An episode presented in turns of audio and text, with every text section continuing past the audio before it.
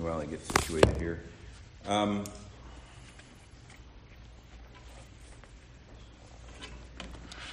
before I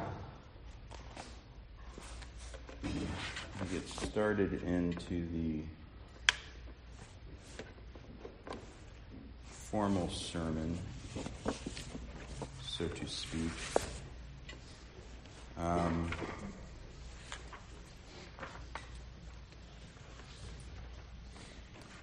I wanted to do a little sermon series ordering. I might, uh, and the others of us that have come up here to, to speak and teach and do the sermon might do this from time to time. Make sure you are all in places of greater understanding of what we're doing, especially with this series. Uh, aspects of the Revelation series you might find difficult to tackle. So it might help to get some clarity.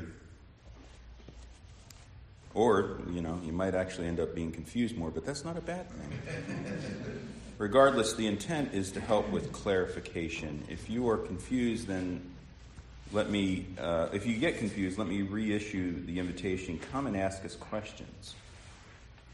We are fellow human beings like you, flawed, yet redeemed on the same sanctification path as you all. The only difference is that by your all's trust and the sovereignty of God, we four, Buzzy, Brett, Fred, and myself, are to lead you to the best of our ability under the guidance of the Holy Spirit. This guidance is also expressed through your accountability of us. You hold us accountable. And you uh, do that by approaching us and asking us questions if you are confused, and encouragement, because we do need that if you find growth and clarity. I hope that makes sense. Just because we do work and research and prep for the sermons on Sundays does not mean that this responsibility makes us unapproachable. Approach us and ask questions if you need clarity. If you don't do this, we four are going to go forward as if you all understand everything perfectly and need no changes, adjustments, additions, or even apologies. That doesn't do us any service to improve our skill in teaching, and it doesn't benefit you all because you get the same you'll get the same stuff. Even if you think you need to say something and don't. You're just if you don't we're just continuing on the same path. I'm sure so far you have all understood everything we have taught and preached from up here since we started the series in revelation right? You've understood everything right? Right uh, you're lying like me anyway um, if it has been all clear, then you are way ahead of me. One of the ones preaching, because even as I've prepped as best I could for sermons, I can tell you honestly that I have not fully understood everything I've studied since I started teaching from up front. That doesn't mean God can't or hasn't spoken through me or even Buzzy, Brett, or Fred. I'm sure they all feel the same way inadequate, but trusting in God's sovereignty to speak even through broken vessels like us. This preaching as broken vessels actually enhances the beauty of the gospel, showing its full expression even on Sabbath Sundays. When I have been at that point where I don't understand what I am to preach, I have tried to admit that and show the parts that I do understand from those that I don't. And then trust God to show me later, or maybe not at all, because that's His will, His sovereign will. He doesn't want us to understand certain things, perhaps because we can't. So, what you have in your hands is a small attempt to bring clarity uh, using visual diagrams. We've kicked around a lot of this language here of what uh, views of the, of the millennia are, and this is just a visual representation of what each of those are. Uh, there are four main ones, and then we've used this word preterist from time to time. You have the key to the right there. You see the cross in J1. That's when Jesus is first coming. We have the timeline. We are in that first line under all those four things. Then you have J2, which is Jesus' second coming. And then what views are on that? Um, T is for the tribulation, if there is actually one, and that's usually a seven year period. Then you have the R in various forms, that's the rapture, if you think there will be a rapture for your end times eschatology. And then E is for eternity. Um, and then a thousand in quotes and not in quotes means literal and symbolic. If you look at each one of those, you see what is meant. So for historic premillennialism and amillennialism, those are the oldest beliefs of what a millennium, what the millennium is. Historic premillennialism was in some of the earliest church fathers' writings. And then amillennialism was about the time of Augustine. So those are the oldest eschaton views. And one of them was literal. Historic premillennialism believed Jesus is going to come and there will be a literal thousand year reign of his king, kingdom here on earth before the final end. That's why there's a long line there with J2. That, that whole thing is considered the second coming. Just as then amillennialism, Jesus comes, wraps it all up, and the thousand years is kind of a symbol. Jesus, he'll reign for a thousand years. The reason that's a symbol, usually argued, is because no king has ever reigned, reigned for a thousand years. The longest any king in Israel had reigned, I think, was 50 or 60 years, wasn't it? It was one of, and that that's not even a tenth. So when you say a thousand years, it's like saying you had a gajillion dollars. How much? You had a lot. All right. So then, postmillennial and dispensational premillennialism are also symbolic. One symbolic and literal. Those are very recent eschatological views, probably in the last couple hundred years. I think postmillennialism started 16th, 17th century, if my reading's right. I could be wrong. And dispensational premillennialism started in the 19th century. And again, you got the same thing with the J1 and the R. Got the little R, the rapture happens there. And then preterist, just so you guys know, is just based, it's, it's a theological term. They base it on the Latin word praeter, which means past or beyond. Usually, preterists believe that all full preterists or part most partial preterists of the prophecies of this book of Revelation have been fulfilled before 70 AD. That's all that means. Um, kind of makes it interesting. Some actually, full preterists, believe Jesus is currently reigning here on earth somewhere. I'd like to know where. but anyway, like, where have you been? Anyway, okay, so Again, this might have confused you more. Come ask questions. This is just, there's a lot of nuance going on here, too. I mean, this is just general overview. There are views, even subviews underneath. So, you know, this just to give you a general overlay of the thing. So, again, let me reiterate we invite questions. Please ask. If you don't, we'll assume everything's fine. So, now to the passage. Um, let me read. This is a poem by Miho Oshio called Belief. Still dark, it was Mary Magdalene who, before day, will find what she can't at all explain. His tomb's closing stone is moved away. To Peter and to the disciple whom he loved, she'll go They've taken the Lord from out the tomb, and where they have laid him we do not know. On hearing of this, the two both raced to where he'd lain, though Peter is clearly well outpaced. Yet seeing the tomb does not contain the body the loved one's loved one holds off till Peter, who, when going inside, sees the folded coif apart from the shroud, the loved one too believes when he sees that cloth inside which wrapped his head though blind to what had been implied, that he would now rise up from the dead. So, before I get started, I want to claim uh, Jesus' promise in Acts 1 8 that we shall receive power when the Holy Spirit comes upon us, and we will be his witnesses, which even today we are his witnesses from now until the end of the age when he comes again. And, brothers and sisters, I can say confidently Jesus is coming back. He is coming back. Revelation confirms that. And we should all be as ready as we can for his return. As Jesus taught in his parable of the ten virgins in Matthew 25, we should all have our candle wicks trimmed and ready for the bridegroom's return. This is one of the driving reasons we are doing, uh, going through the book of Revelation. I love that part in the first show of the first season of The Mandalorian, where the bounty hunter Din Djarin enters a saloon, a Star Wars saloon, so it's very metal and got robots in it. He approaches his bounty, he puts his hand on his blaster and says, You're either coming in warm or you're coming in cold. Meaning, dead or alive, you're coming with me. That's, that's from Robocop. Do you guys remember? Dead or alive, you're coming with me. You guys know? So I kind of see that being said by Jesus to his church in Sardis Dead or alive, you're coming with me. You're coming in cold, you're coming in warm. From this passage this morning, I want to take a few interest, I want to make a few interesting observations in these verses. Then I want to address two points. One is the dead or alive part. Jesus reveals about the Sardis church. And the second is the part about being blotted out or erased, as uh, Sarah's version said, out of the book of life. Kind of a severe thing, to, severe thing to say. I'm sure it made the Sardisian church a little uneasy, as it should for us, and for good reason. So let me make a couple of observations about this passage. Notice, um, I don't know if you've noticed this, but in each of the letters so far, there's a clear reference in each one of them in the greeting that refer back to that initial vision, that initial description of John's vision of the Son of Man. Have you noticed that? Mm-hmm.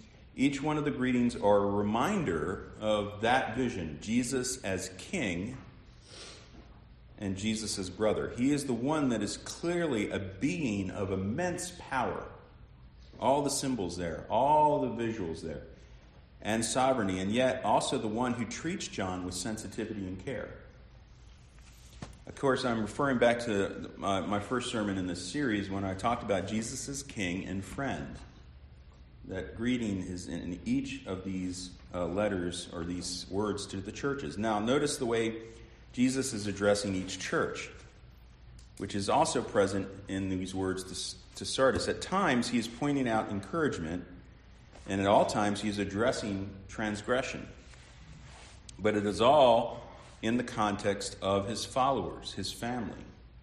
He is not addressing outsiders, he is addressing his children. In Deuteronomy 8:5, God said to Israel, Know then in your heart that as a man disciplines his son, the Lord your God disciplines you. Proverbs 3 says this My son, do not despise the Lord's discipline or be weary of his reproof. For the Lord reproves him who he loves, as a father the son in whom he delights. Proverbs 12 makes it even plainer. Whoever loves discipline loves knowledge, but he who hates reproof is stupid. Yes, stupid. That's, I was like, wow, that's pretty forward. The writer of Hebrews wrote more extensively in chapter 12, 7 through 11, where it says this It is for discipline that you have to endure. God is treating you as sons and daughters. For what son, for what son is there whom his father does not discipline? If you are left without discipline in, in which all have participated, then you are illegitimate children and not sons. Besides this, we have had earthly fathers who disciplined us, and we respected them. Shall we not much more be subject to the Father of spirits and live? For they disciplined us, they, the, our uh, earthly fathers, disciplined us for a short time as it seemed best to them. But He, God, disciplines us for our good, that we may share His holiness. For the moment, all discipline seems painful rather than pleasant, but later it yields the peaceful fruit of righteousness to those who have been trained by it. What am I saying? Namely, that Jesus is not addressing adversaries, but family. His tone may sound harsh, but it is only harsh because it is true. He can't see or say anything else because he is the truth. Big T truth. But he doesn't leave every church in these letters without recourse. He extends grace by calling to them to repent. As he does in this letter to the church of Sardis, he says, Repent. A great example of how to show love by speaking truth, but also extending grace, is in the classic statement hate the sin, love the sinner. Jesus is doing exactly that in these letters, including this one to the Sardesian church. But this statement of hating the sin but loving the sinner has fallen out of favor. In this world of safe spaces, trigger warnings and the rise of depression in younger generations and identity politics, the idea of speaking truth has been relegated to the tr- uh, garbage dump. sin is no longer capable of being hated because it has become wrapped up in the very existence and being of the sinner. Our culture and world have united the two, and therefore to criticize anything sinful is to criticize the sinner. They are inseparable. So neither is to be criticized. If you do criticize, you become the most egregious sinner of all. No one cares if an act or action is wrong anymore. They only care if what you say about it hurts them. If it, if it does hurt them, then shame on you. In a recent viral video, Father Calvin Robinson in England said this about sinful behavior. The church should absolutely be inclusive. Christ spent time with tax collectors and prostitutes, but it is they who went away changed, not Christ. We are fallen, therefore we are all sinners. The church is open to sinners. Of course it is. That's the purpose of the church, but it should not be to encourage people to continue to sin. In John 8, Jesus said, Woman, where are they? Has no one condemned you? She said, No one, Lord. And he, Jesus said, Neither do I condemn you.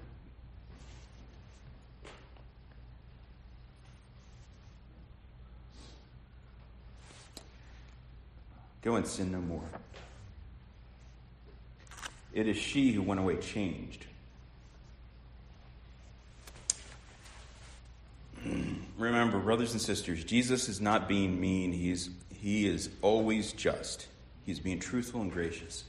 He will be truthful and gracious with you and with us as well, as he is here in Revelation 3 1 through 6. Second point. Verses 1 and 2 says this I know your works. You have the reputation of being alive, but you are dead. Wake up and strengthen what remains and is about to die. For I have not found your works complete in the sight of my God. Sardis had a reputation that was not consistent with what is behind the reputation. They were dead, were mostly dead, as in Miracle Max and Princess Bride, but they had a name or notoriety of being the opposite, alive and vibrant. What can we get from this? That it is possible to be intentionally or unintentionally deceived. What a surprise that this is usually closely associated with our sin. Even here in verse 3, when Jesus says, Remember, he is pointing out something they have left behind by forgetting it, whether intentionally or not. And he admonishes them to wake up and repent. We don't know exactly what the transgression was, as we do in other statements he makes to other churches, but it is nevertheless equal to those sins. You don't repent from sinlessness. Do you suppose that our Sardesian followers knew what Jesus was talking about when he brings it up? I think, he, I think they did. I'm reminded of the story of the emperor who, who his emperor knew, uh, the emperor's new clothes. The whole time, the leader of the empire was going around practically naked, thinking he had clothes on. Everyone complimented him on the beautiful clothes that were not there. That is, everyone complimented the emperor and maintained the deception until a child said aloud while the emperor was on parade showing off his new clothes, He has no clothes on. And all deception ceased. So, how do we keep from becoming like the Sardesian church and not deceive ourselves? I think there are several good ways to put ourselves in places of honesty. One is look at the gospel, see it, meditate on it, preach it to yourself, meaning remind yourself of its value. This requires the use of the Bible. Grab consistent times with Him daily uh, to do this. Read it, uh, talk to others about it, whether believer or not, to make it an important and make it an important part of your daily life. Two, do this with others also who are also doing it themselves, not just Sundays. Sundays are important, but remembering our position before God is valuable every day. Colossians 3:16 says, "Let the word of Christ dwell in you richly, teaching and admonishing one another in all wisdom, singing psalms and hymns and spiritual songs with thankfulness in your heart."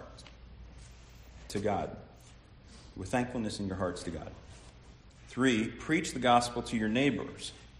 I'm not necessarily saying you do a complete presentation of the gospel with your neighbor unless that is needed, but I am saying to speak truth and grace to them and live it before them.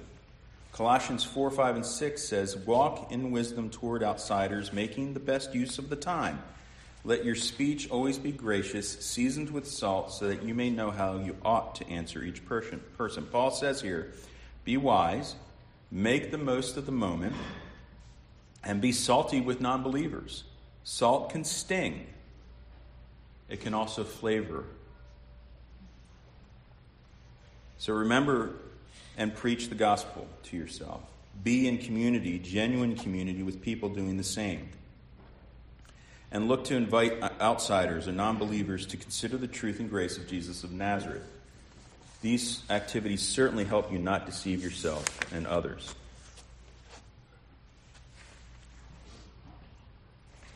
Second point about being dead or alive is the source. Who is the one saying to the church of Sardis, You think you're alive when you are dead? It's Jesus of Nazareth, the Christ.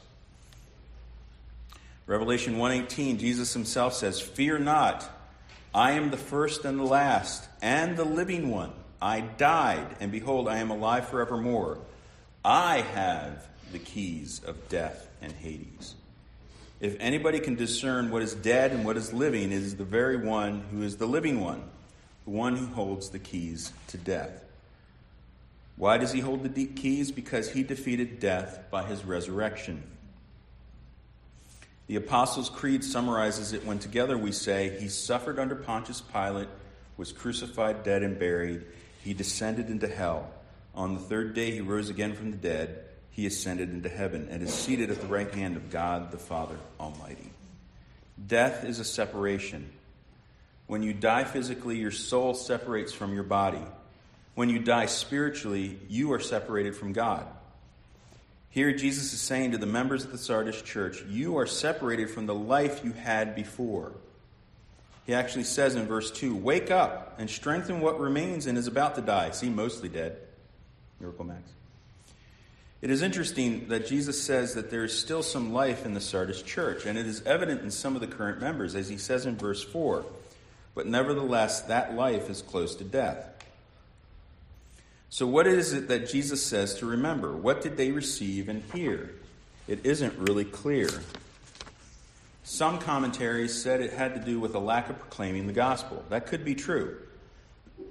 but when I read the statement from Jesus to remember what you received and heard, it makes me think of that classic stanza you know, from Psalm 51, verse 12. Restore to me the joy of your salvation and uphold me with a willing spirit.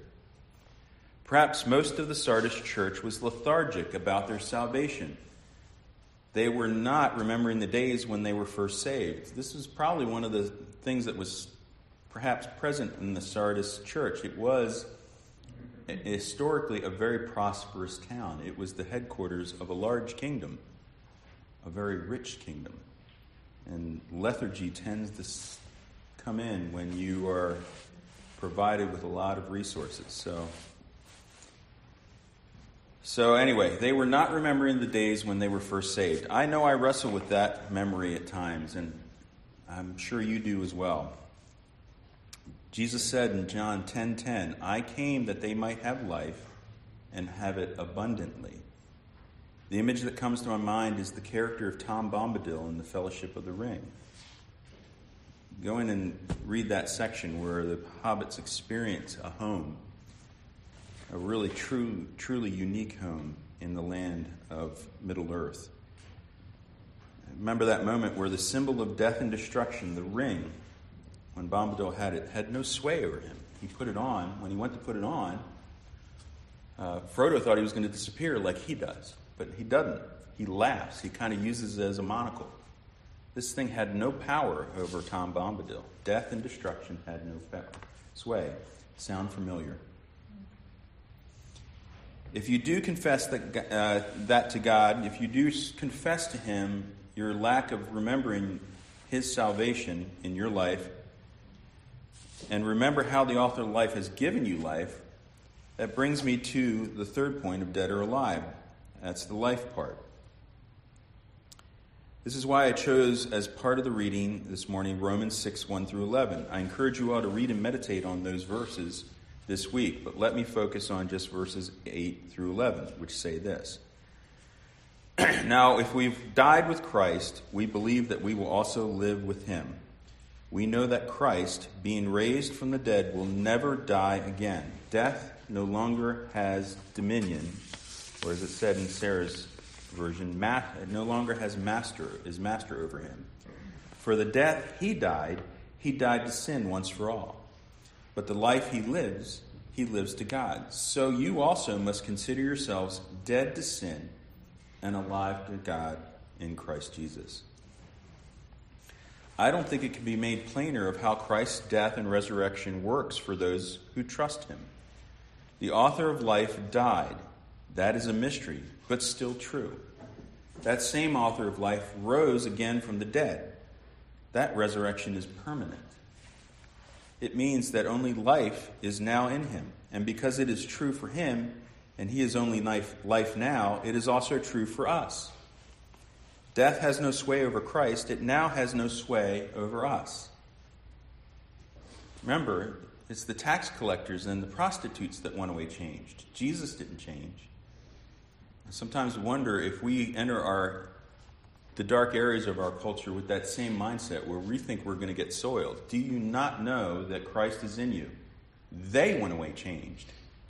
So can the sinners, the outsiders, and the non believers in our lives. They can go away changed by your presence. This is why when we sin, it is out of character for us. Because sin has no power over Christ and therefore not over us. Perhaps this is what the Sardis church struggled with. They forgot what life in Christ meant and therefore were acting out of character by their sin. Are you acting out of character? Are you confessing it to God? Are you seeking accountability and encouragement from a close brother or sister to assist you with your walk? God has put us in a community so that He can work in and through them as He works in and through us. This is not rocket science. Lastly, this blotting out or erasing. In verse 5, it says this The one who conquers will be clothed thus in white garments, and I will never blot his name out of the uh, book of life. Now, after talking about life in Christ, to read this seems like a jolt. When I have read this, I can't help but think that it might be ta- he might be talking about losing your salvation, but that is not the case. Remember from my first point, the context of these letters is family. He disciplines he reproofs the ones he loves. This is even evidenced in this passage by the judgment of the Sardis church, being contingent on their repentance. If they repent, judgment is averted. Remember, he says he's going to come like a thief. Well, if they repent, he won't come like a thief. He'll enter and feast like a brother. When Jesus says that the one who conquers will not be blotted out of the book of life, he is stating a reality, not issuing a threat. Parents, do you discipline or punish your kids because you hate them? Do you look for ways to make your kids fear you because they so that they obey you? No. You want your kids to love you because you love them. It's reflected in that statement. Classic statement on I was it was catechism almost. I love him because he, God, first loved me. Well, parents, you first love your child. Your child, in the first moments, had no concept of loving you. They just came into the world, but you loved them. So they love you back. You first love them, they love you back. So I would suspect you would much rather, parents, have them honor you and obey you out of love and not fear. Why would God do it differently for us? The judgment hanging above the church at Sardis was not there because of hate. It was there for the good of the local church and the great big C church of God at that time. What Paul writes this What shall we say then? Are we to continue in sin that grace might abound? By no means. How can we who died to sin still live in it? Do you not know that all of us who have been baptized into Christ Jesus were baptized into his death?